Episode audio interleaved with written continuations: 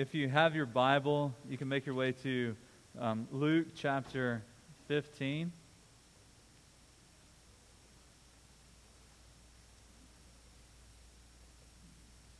We, we're, we're coming to the end of Luke chapter 15, and as we, we go through this series, we just want to see who Jesus is.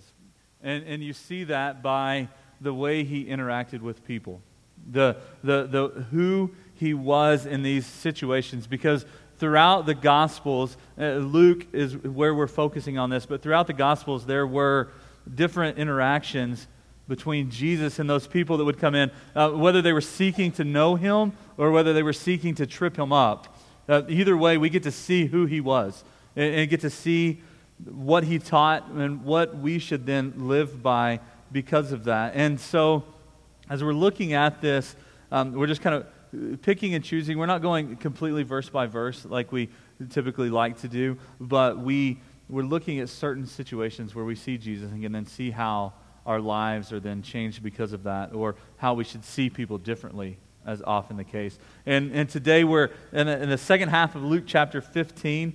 Um, we're going to be reading verse 11 through the end of the chapter, verse 32. And, and as we look at that, we're looking at this idea of a, a father's love. And, and, and so, if you will, just pray with me before we read, just to kind of clear our minds, just focus again in on, on God's ability to, to give us understanding as we approach His words. If you will, pray with me.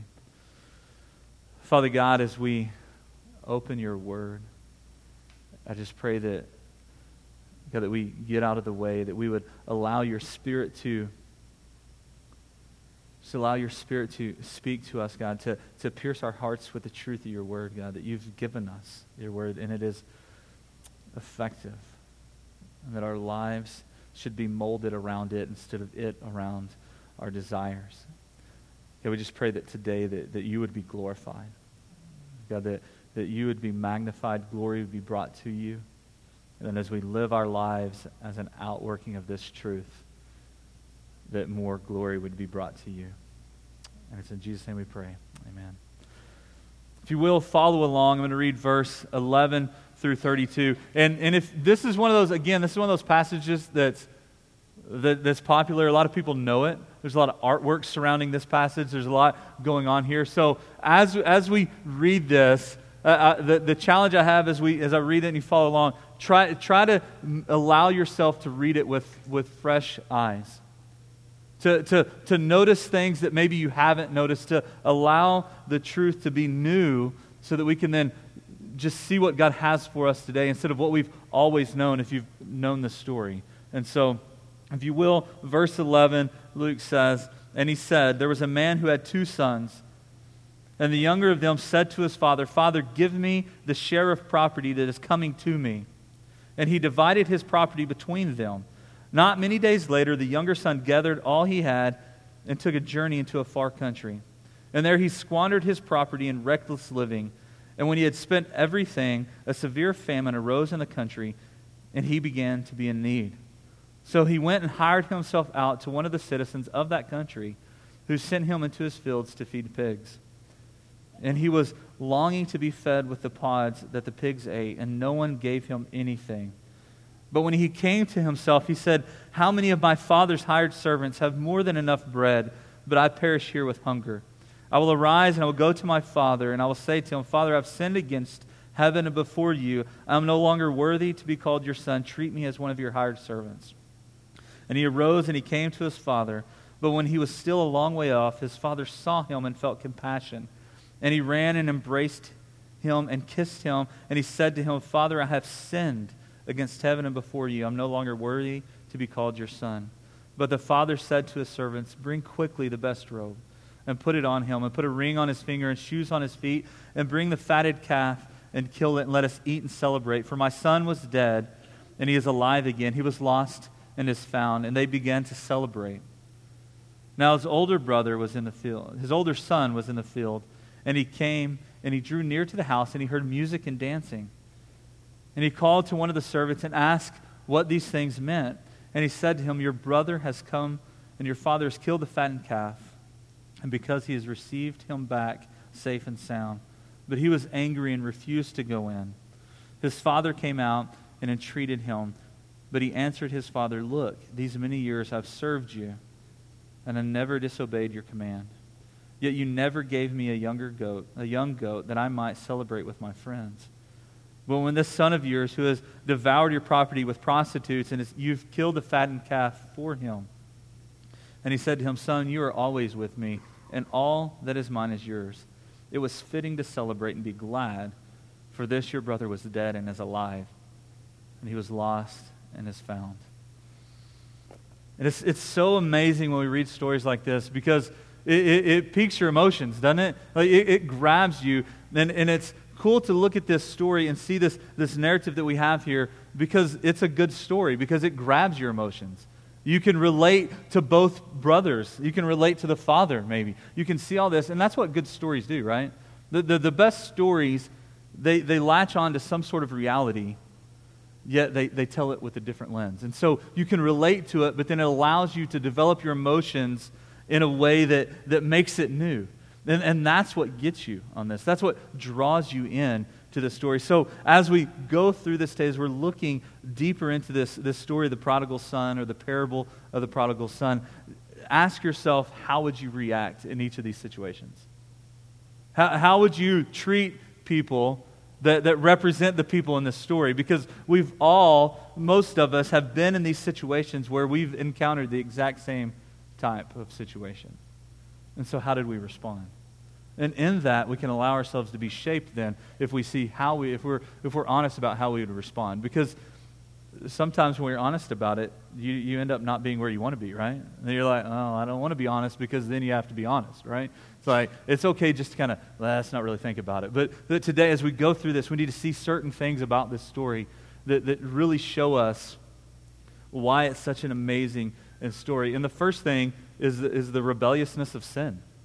When we look at this, these first few verses, we, we see the rebelliousness of sin. It, uh, really, that 11 through 17, really 16, but 17 is kind of the transition. We, we see the rebelliousness of the sin when we see the younger son. We see the younger son, we see an, an arrogant young guy, right? Like he's like, give me what's mine. And, and that's, that's unheard of to ask. If you look at, in any time, like I can't call my dad and say, hey, give me what's mine now.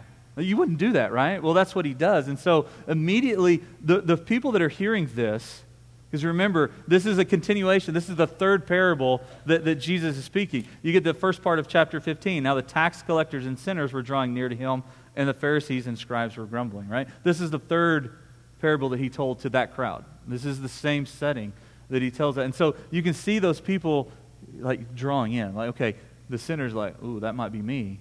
And the Pharisees like, yeah, how dare he ask for his stuff. Because that's what we do, right? We can't do that. You can't ask for that. And you see the arrogance of him being willing to ask. He's basically saying, why don't you just die now and give me what I have? Like, I'm ready to go with that. That's, that's what he's saying. That's a, there's an arrogance in that. And, and really, in this culture that, that this is being told in, he should have been beaten by the father and like cast out. Right? That, that's what should have happened. He should have, the father should have heard him say, Give me what's mine. And the father should have beat him and cast him out. That's what was the appropriate response. That's, that's what the Pharisees would have wanted. Because how dare you ask that? He's, he's basically spitting in the face of the Father, saying, Your life's not any good to me anymore. give me what's mine so I can just move on. And then what happens? His father does, right? We don't get any, Jesus doesn't give us any feedback on the father. He just says, and he divided his property between them. Okay, so with two brothers, that would have been a third of what the father had. Because the older brother, older brother was always a double portion. So with two of them, it's a third and two thirds. That's easy math for me today, right? If it had been more, wait a second, what do we got going there? And so we, we, he divided up, in what did the son do? Not many days later, in verse 13, the son gathered all he took and he journeyed to a far country. He took what he was and he left. He took what he was and he left. But what, had hap- what happened then? And there he squandered his property in reckless living. See, that's where we get this idea that it's the rebelliousness of sin because he squandered it. It's not, it wasn't good intentions gone bad. He just partied it up and then it was gone, right? Reckless living. Maybe you've been in a situation where you've done that, where you, you've gotten some money back, like maybe you got a bonus or something, and you're like, sweet, I've got something that I didn't think I was due at this point, that he just wasted, it right? This is everything that he had. This is throwing everything that he squandered it. It wasn't a good deal. And it wasn't like he thought, hey, let me make some good investments. And then they didn't come in return. And it's like, oh man, I messed that up. Now he just he didn't even care. Whatever you can you can you can see that picture because we live in a culture where people do that. If we're honest. We just we squander everything. And so this idea that, that he was so arrogant to ask first, and then he wasn't even smart with it. That, and that's what we do as people living a sinful life. We just, everything that we have, we think it's just going to last forever. That, it, that it's always going to be there. And so what do we do? We squander our lives. We have reckless living. And, and understand here that the sinful life isn't just a halfway thing. Like it's completely there. And, and so when we live our lives apart from the Father, if we're focused on ourselves, we're the same as the younger son. It's not that if you've never had the life where you've just been in just this party reckless person by our standards, that doesn't exempt you from this. We've all done that because we've all, like sheep, gone astray, right? We've all done that. We're all sinners by nature. So it's, it's not that, that you can't just sin halfway or some sins aren't as bad. Well, that's true. We would say lying's not as bad as murder, but they're still sin.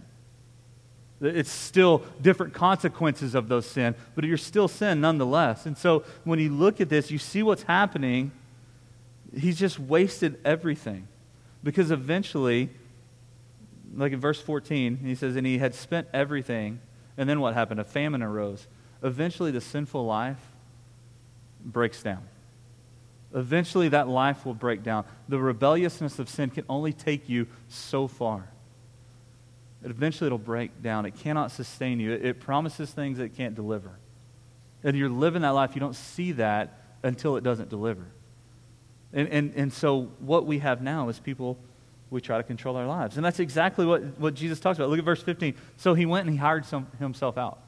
He's still in this mindset that I can take care of myself, that I'm okay, I know what I need to do. He hired himself out. I got to eat, so I'm going to get a job. Well, then he gets a job feeding pigs, which to the Jews was, was nothing. Like that, you can't imagine that. Why would we go to those filthy animals? And, and, and really, if, if you've ever been around pigs, you can associate this a little better. It might shock you to know that I used to raise pigs. I used to be a country boy like that and thought it was cool. I showed pigs and everything. They're, they're nasty animals, the, the environment that they live in, right? And so this is what this guy's doing. He's, he's completely got to this point to where that's an acceptable occupation for him. I got to eat. But he couldn't eat. Why? Because no one would help him. Did you, did you catch that in the story? Like he was hungry, but no one gave him anything. Right? Because that's what happens when you're living in that rebelliousness that, that you realize that eventually, if you're trying to live on your own, eventually you can't provide that for yourself. And so then what happens is he, he gets to this point where he realizes that he can't do that. That he can't, and that's what happens. Our false, our false saviors eventually just let us down. Eventually they break down. And sometimes it takes an entire life of living for the wrong thing before someone realizes that everything's been a waste. Because the rebelliousness of sin, this reckless, squandered life of sin, will eventually fail to deliver on its promises. It'll eventually leave you wanting. And so, the, the thing that you can ask yourself now as a, a way to, to understand where you are is, is what choices are you making now that provide for yourself that end up being false saviors? What, what ways are you providing for yourself that, that might give you stability, but it's stability through your actions instead of the Father's? That might give you comfort or acceptance because we all make choices every day. But what we need to do in this is if it comes back to where we're trying to provide for ourselves, that's not what we've been called to do. We've been given everything by the Father, and that's what we need to understand. The rebelliousness of sin turns your back on the provision that you already had. And it says that you can do it on your own. You can do it on your own. But we can't, right? If you've, if you've been in that situation, I remember getting to that point. Everything that I'd done to my life, it didn't, it didn't equal what I thought it would. It was fun and it was exciting and it was miserable at the same time. Have you ever had that situation where you've been in this point where your life is really exciting and miserable at the exact same time? That's exactly what's happening to the younger son in this story. Because he's living through a reckless life based on a rebelliousness of sin that we can't ever escape. So, what do you do? You see the repentance of the lost. And Matthew Henry said that the prodigal came home between hope and fear fear of being rejected and a hope of being received. But his father was not only better than his fears, but better than his hope. And we look at this, we see that, that he finally, verse 17 is the verse for you if you've ever been the younger son, right? What has happened? But when he came to himself, right, he woke up. He realized, I'm laying here with the pigs.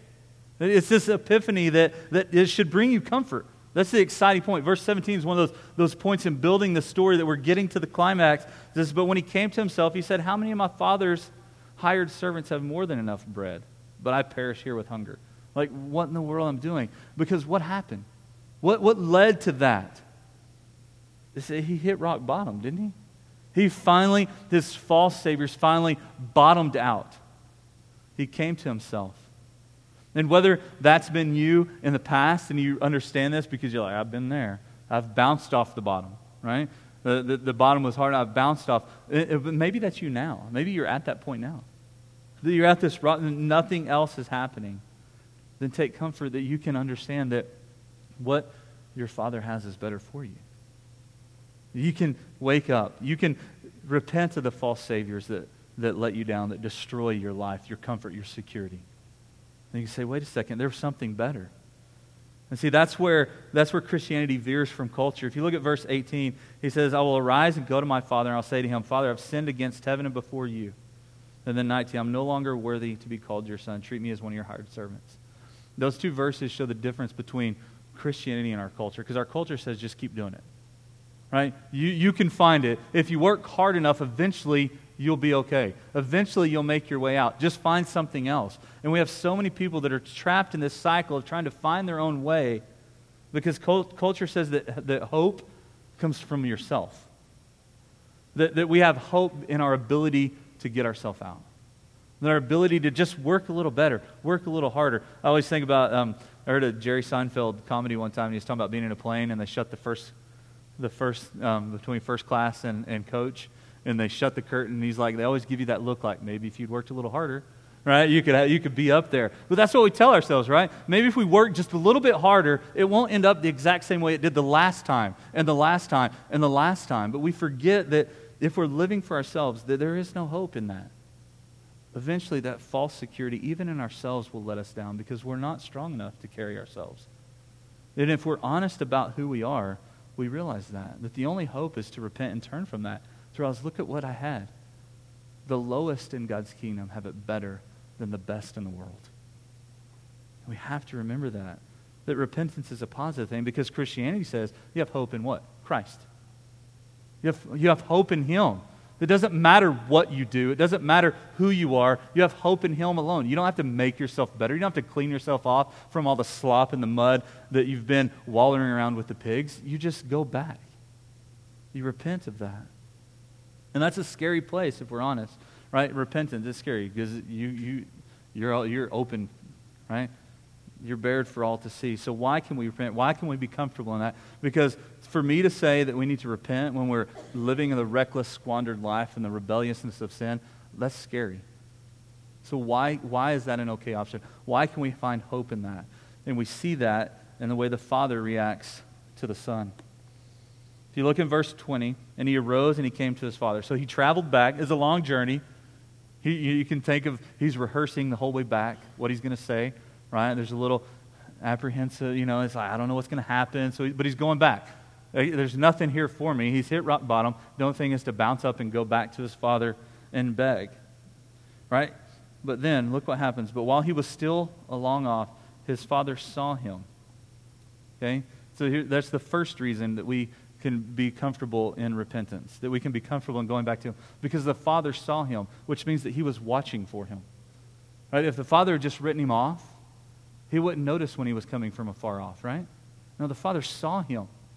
And not only did He see him, what's the next thing that gives us confidence? He felt compassion. He felt compassion. Matthew Henry right here says, Notice that there's not a word of rebuke that the father gives. He sees him all the way off. The same son that basically spit in his face said, Why don't you die? Give me what I want. He's coming. He sees him because he's watching for him. He's hoping that he comes back to him. And then what? He, he feels compassion. His compassion, not condemnation. For God sent his son into the world that the world might be saved, not be condemned, right? He feels compassion on him. And then what? And then he runs. This is one of the great things that if you like to be lazy, because in that culture, men didn't run, right? And you're like, why can't we bring it back, right? I was doing that the other night. I fell, and JJ was laughing at me when I told him I fell. And it was like, why am I running? The dog looked at me and was like, why are you running? I'm like, I don't know, right? But, but he ran to him. He, this is an undignified thing. The older man, you didn't run to anyone. So he sees him because he's watching for him. He has compassion on him and he runs to him. He doesn't care about what culture says I should do. I'm going to run to my son. And what's he do? He embraces him, he kisses him. He, he welcomes him in. Even though he's filthy from the travel, he's filthy from the slop and the rock bottom that he'd hit because of his recklessness and a squandered life. And he embraced him and he kissed him. So, all of those things, when we see the Father, it gives us the ability to know that we can repent. Because we too have a Father that's watching for us, that feels compassion on us, so much so that He gave us His only Son. That He comes to us when we're far off, that, that He embraces us, He brings us into the family. And not only that, but if you continue, what does He do? He, he doesn't even listen to the son's thing. The son gives a spill, right? and the Father doesn't even acknowledge it. And he's like, you can see it's almost like you want Jesus to say that the Father's like, would you just stop talking? I don't even need to see that. Because what does the Father do? He said to his servants, quickly, bring the best robe. The best robe implying the, the one that you never wore. The best robe means the best robe like the ceremonial, the stuff that you didn't wear. Bring the best robe and put it on him. Put a ring on his hand and then shoes on his feet. The shoes on his feet are critical because that implies that he's not a servant. Servants didn't get shoes, sons did.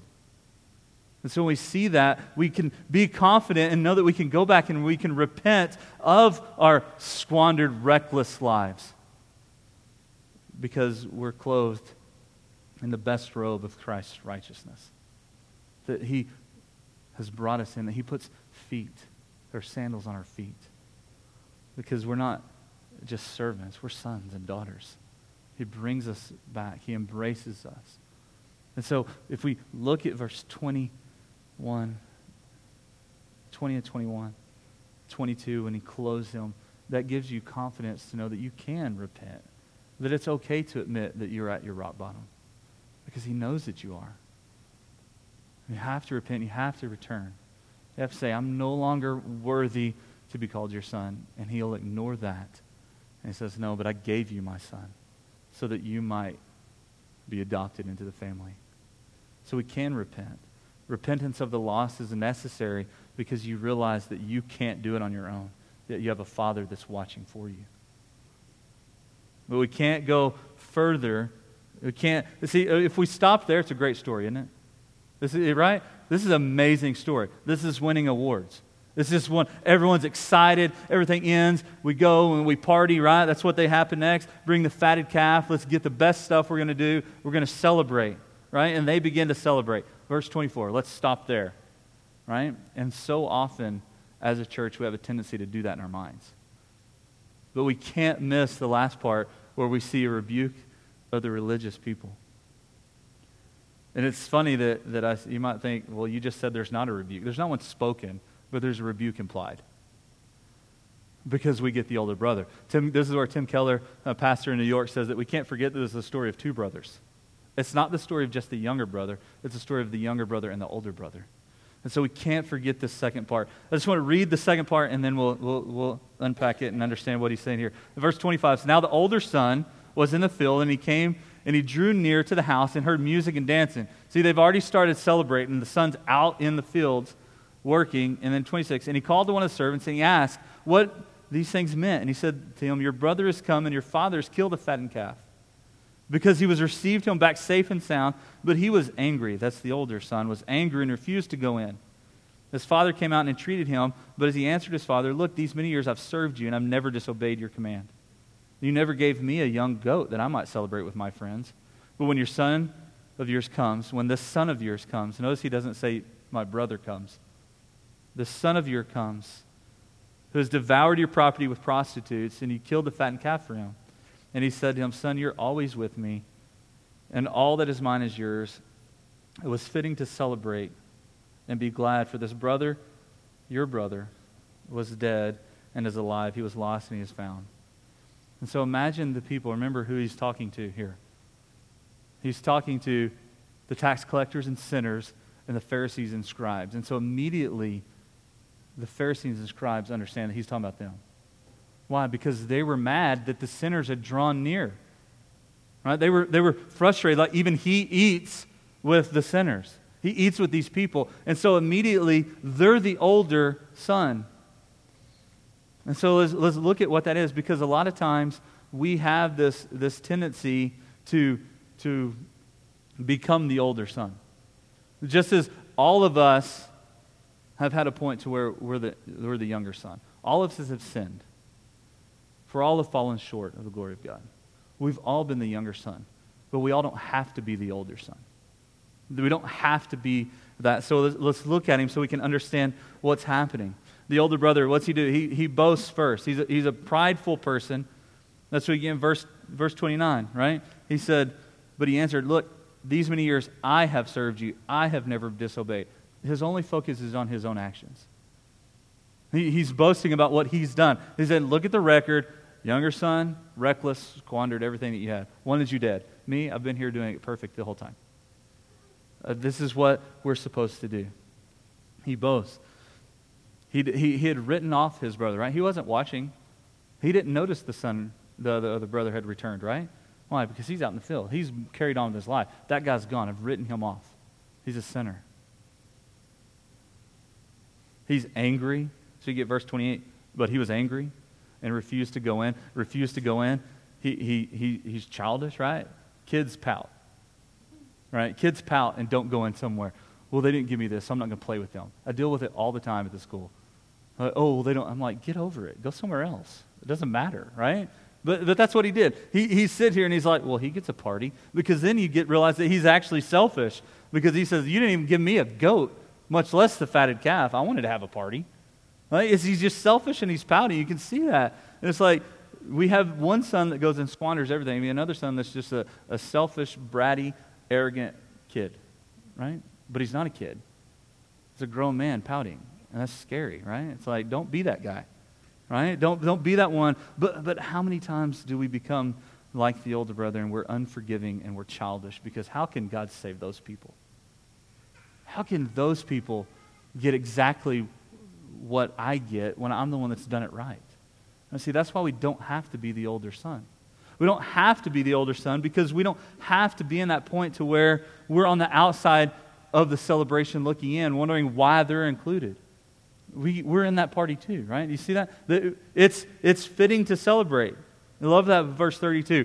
It was fitting to celebrate. The Father's like, it's obvious we celebrate when something's found. This is the third parable in a row that Jesus has talked about celebrating for something that was lost that's found. And so maybe we should figure that out by now that, that we should be rejoicing when sinners repent, when lost people are found, when they come to acceptance, they submit their lives to Christ. We shouldn't be the older brothers outside thinking, look what I've done this whole time. Right? We should be saying, look, they've come back. Let's be on, let's, let's rejoice. Let's celebrate with them. But so many times we're not. The other thing we need to notice about this is, is the father's reaction. Right, look, at the, look at the father's reaction to the son. In verse 28, but he was angry, refused to go in. So he's standing outside, pouting like a kid. And his father, what? He comes out to him and treated him. Did you notice that the, the father's reaction was the exact same to both sons? How did he know he was outside? We'd have to think that he's looking for him. Like, wait a second, my son's not in here. So what's he do? He goes to him. He goes out to him. He comes to him and says, Why aren't you here? And he doesn't rebuke this son either. You, you get that? He tells him this is why we should, it's fitting we should celebrate. He doesn't tell him to grow up, to get over it. And so many times, that's how I felt as a father, right? If something goes wrong, I immediately rebuke. And I hate it. I don't know how many times I have to go to Keaton and, and repent of, I'm sorry that I lose my temper so quickly, or I expect you to be perfect, because I know you're not perfect. And that's exactly what the father could have said. Like, grow up. Quit pouting. It doesn't matter. It's not about you. But he doesn't. He says, no, look, it was fitting to celebrate. You already had everything. In verse 31, son, you are always with me, and all that is mine is yours. See, the older brother didn't realize that he had already had everything. And that's exactly what we need to realize as the church that we already have inheritance through our, through our lives. And we want to share that. We want people to come into the family that are outside of that. And if we're like the older brother, it's not going to happen. And that's the problem that we have in, in society right now is we're so willing to condemn people before we get to know them. We're so willing to act like the older brother and say, it wasn't, you shouldn't be allowed in here because I've been doing it right. I figured it out quicker than you did. And so we condemn people instead of showing them that they can repent, that there is hope found, that there's not hope found. That's the difference in Christianity and every other religion. Because Christianity offers hope in something besides ourselves. Everything else, in some way, you do something to get it. In some way, you're involved in that. Christianity says, no, Christ is there. And so we can do that. We shouldn't be outside of the party, right? It was fitting to celebrate. It's a good thing when lost people are found, when those that are outside living in reckless abandon and rebelliousness of sin repent and come. That's an amazing thing. It's a wonderful thing. And we should celebrate instead of wondering why God could save those people. So that's why we always say that we want to be normal people that preach the gospel. Because if you remember, Tim Keller points this out as well that, that if you look at this story, that Jesus is the better older brother. If we look at Christ, that he is the better older brother. Why? Because he sold his fortune for us. He didn't just sit back and say, This is what I have. No, he, he gave up his portion, portion so that we might be brought in. So he didn't condemn us. He sold his, he gave his for us. And that's what's so amazing about the stories. We can see that in every way, we see that Jesus is the better one. That Jesus took on our son and the, re- the sin and our rebelliousness of our sin. He gave us his righteousness, his best robe to be clothed in. That he gave his fortune, he gave his life for us. And so that's why we can just simply point to Christ. We don't have to come up with anything. It's been given to us. So as we live our lives, that's what we should be called. That's what we are called to do. And that's what we want to be known for in our community is people that are, are normal people understanding that we're still sinners. Yet we have a Father that loves us, that's embracing us, that's clothed us in the best that he has. Let's pray.